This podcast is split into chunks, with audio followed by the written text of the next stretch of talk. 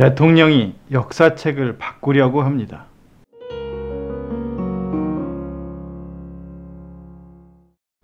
대통령은 왜 이렇게 역사책을 바꾸는 일에 집착할까요?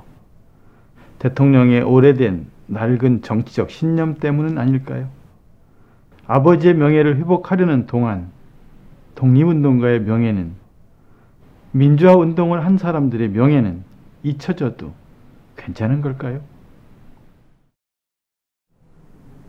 역사책 건드리지 마시고 역사를 바꾸는 좋은 대통령이 되시기 바랍니다.